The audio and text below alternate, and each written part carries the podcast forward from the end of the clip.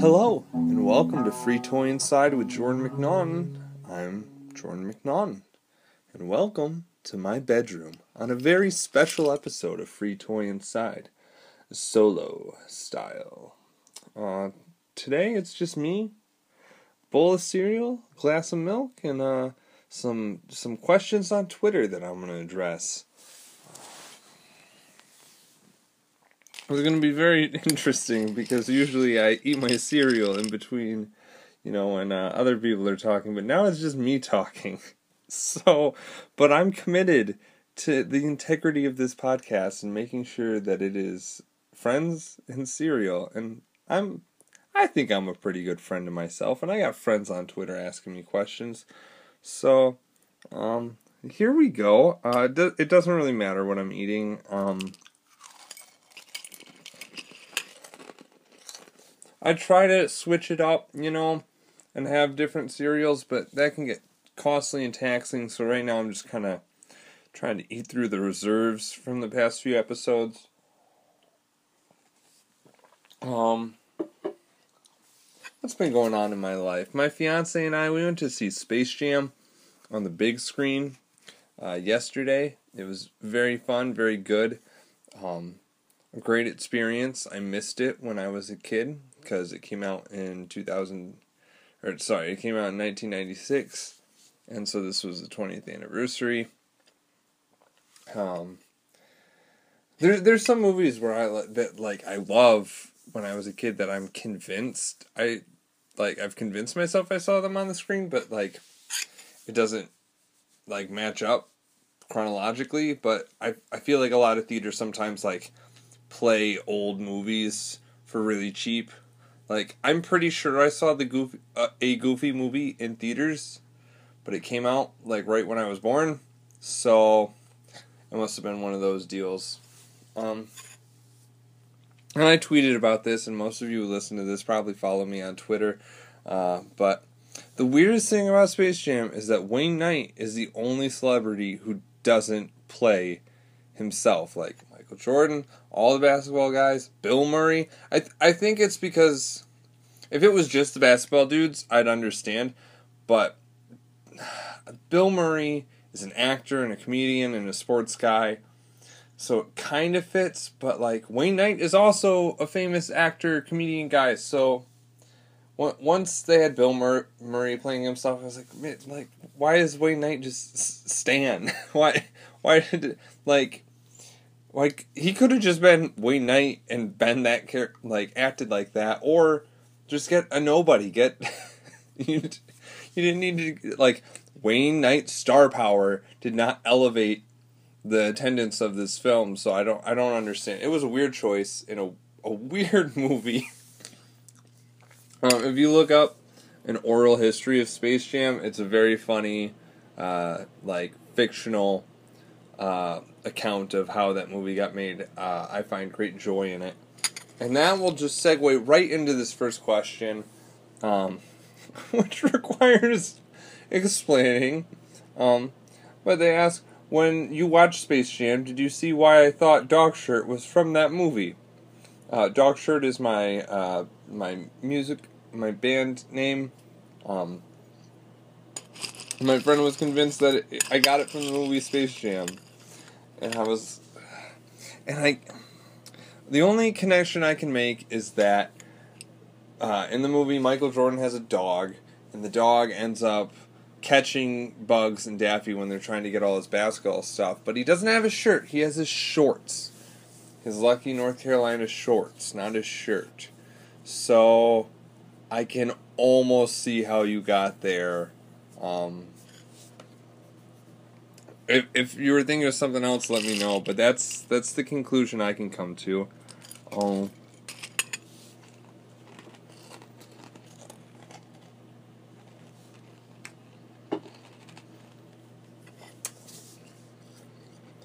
Is it dead air if you can hear me eating? I don't know. But fuck the rules of radio. This is podcasting. We make we make the rules. This is un well, not uncharted territory, but you know, it's it's the Wild West podcasting right now. Okay, um, let's move on to the next question. If if I could be any Teletubby, which one would I be? Gut reaction. Uh, I want to say Po, and I also want to say the purple one, and I'm not sure if those will match up. So I'm gonna look it up right now. Um, probably overall, I probably identify most as the screaming baby son or the little vacuum guy. Okay, so Po is the red one. Um, so I was wrong. Um, what is the name of the purple one? Um, let's find out. Um,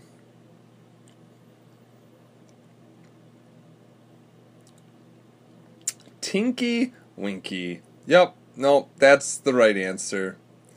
I am Tinky Winky. Um, yeah, because he's got his red bag. Um, what a crazy show. And I guess it just got revived in 2000, like, almost a year ago to the date it got revived, which is weird. Um, man. Tell, tell, why? Why do Teletubbies have gender? Answer me that. I don't. I don't know. I don't get that. I'm. I'm not into that. Um. Got No No or Noo-Noo is the vacuum cleaner. Great.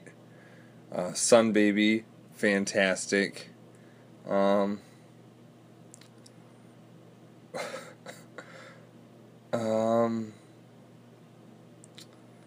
Yeah. What a what a fucking show. What a thing. What an idea. Um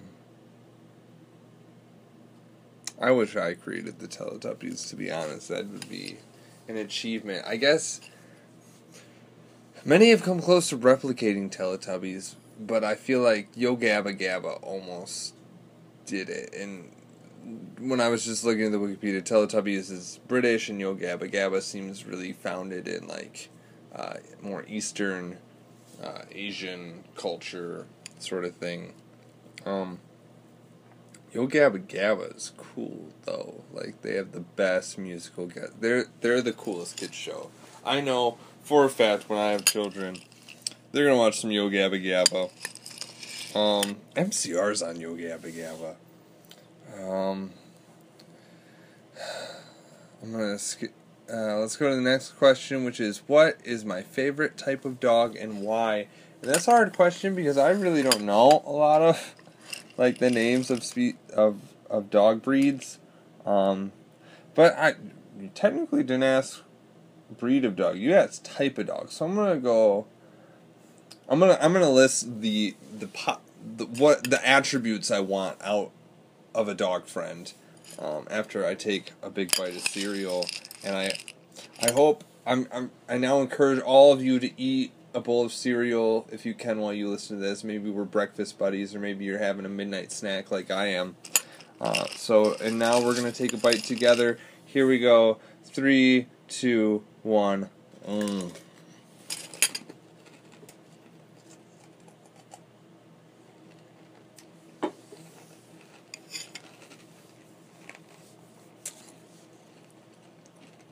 So I want a dog. Um, my favorite types of dogs. Um, they're energetic. I love that about dogs. Um, I like when they like to play. I also like when they cut. I, I, when they cuddle. So pretty selfish in that regard. I want I, I want to have my cake and eat it too. Um, but I I would err on the energetic side and not like a lethargic kind of dog. And I want one that is happy to see me. I don't want a dog that's just kind of like, mm, yeah, cool, you're here. I don't want to. I don't want to. I don't want a mean dog. I don't want to. I want. I don't want a dog that doesn't like other people that aren't like the people who live in the house it lives in. Because that's no. I want to. I want a very friendly dog. Um. I don't really care about tricks. Um, as long as it's not peeing and pooping all over the place, we're cool, dog. Um, uh, my I've never had. Well, I've kind. My parents didn't let us have pets, and so the closest I got was I had fish.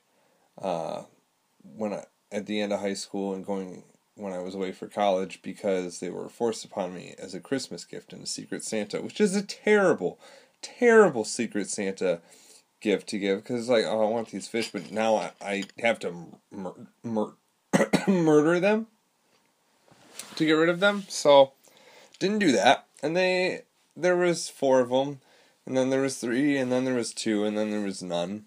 No, maybe there was one. I think it just counted down over the course of four years. I'd say every, once once a year one died, um,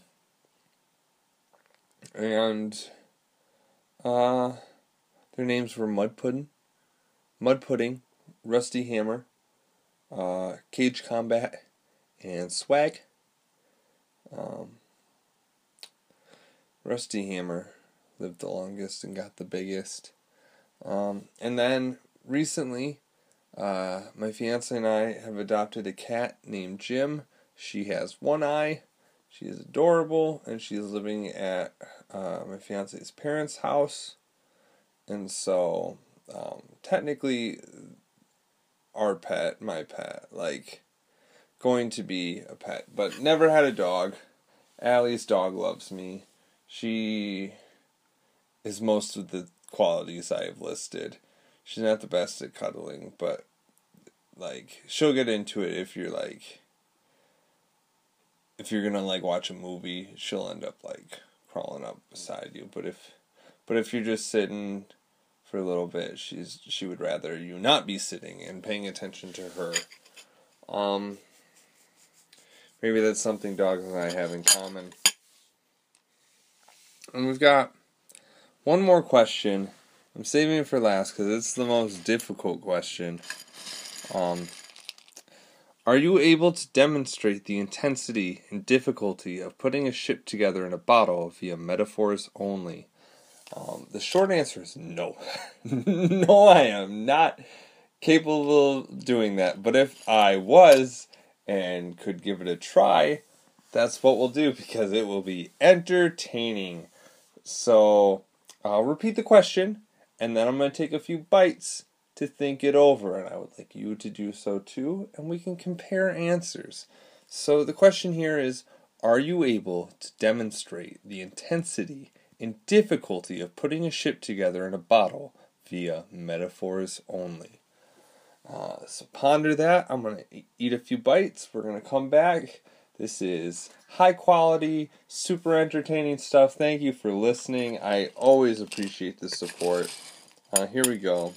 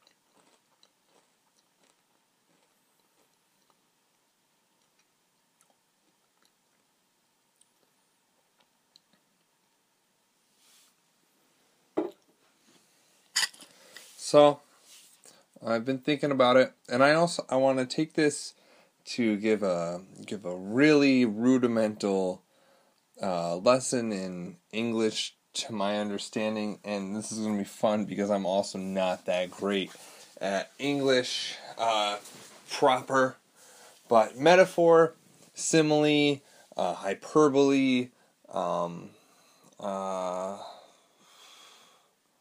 yeah, those kind of get confused a lot, and they're all similar enough.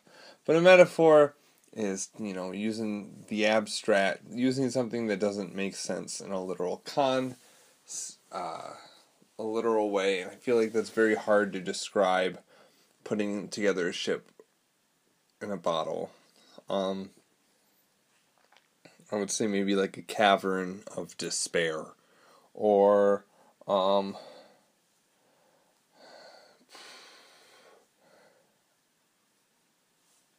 a tempest of anguish or something like that. It does not sound enjoyable. Um, but if you want like a simile would be easier comparing things with a like or as statement. Um, the intensity and difficulty of putting a ship together in a bottle is uh, like is like climbing up a mountain with chopsticks or something to that.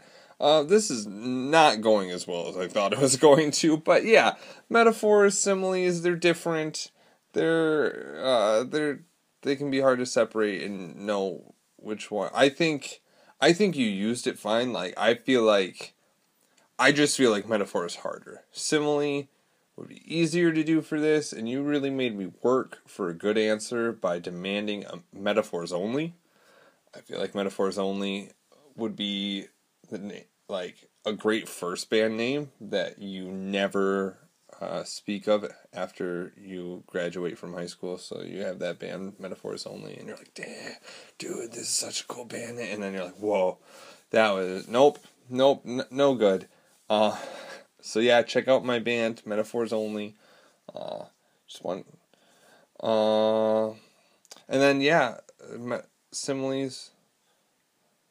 Uh, what was the point I wanted to make? Oh, and if you wanted uh, hyperbole only, I would just say it's very hard, incredibly, impossibly hard, and that'd be hyperbole, which conveniently enough uh, was the name of a terrible band that played at this youth group I used to attend. They were not good. Um, I've run out of all these crowdsourced questions. Uh, I've barely eaten that much cereal, but I've been eating it. Uh, it's been lovely to share this time with you. Uh, completely unrelated I just wanted to give a piece of advice to all of you out there. Maybe a few recommendations. That's what I'll do. A few recommendations. Uh, the first one is to maybe it's time to reinvent your wardrobe. Uh, put inject some life into it. I've been slowly cycling out of mine.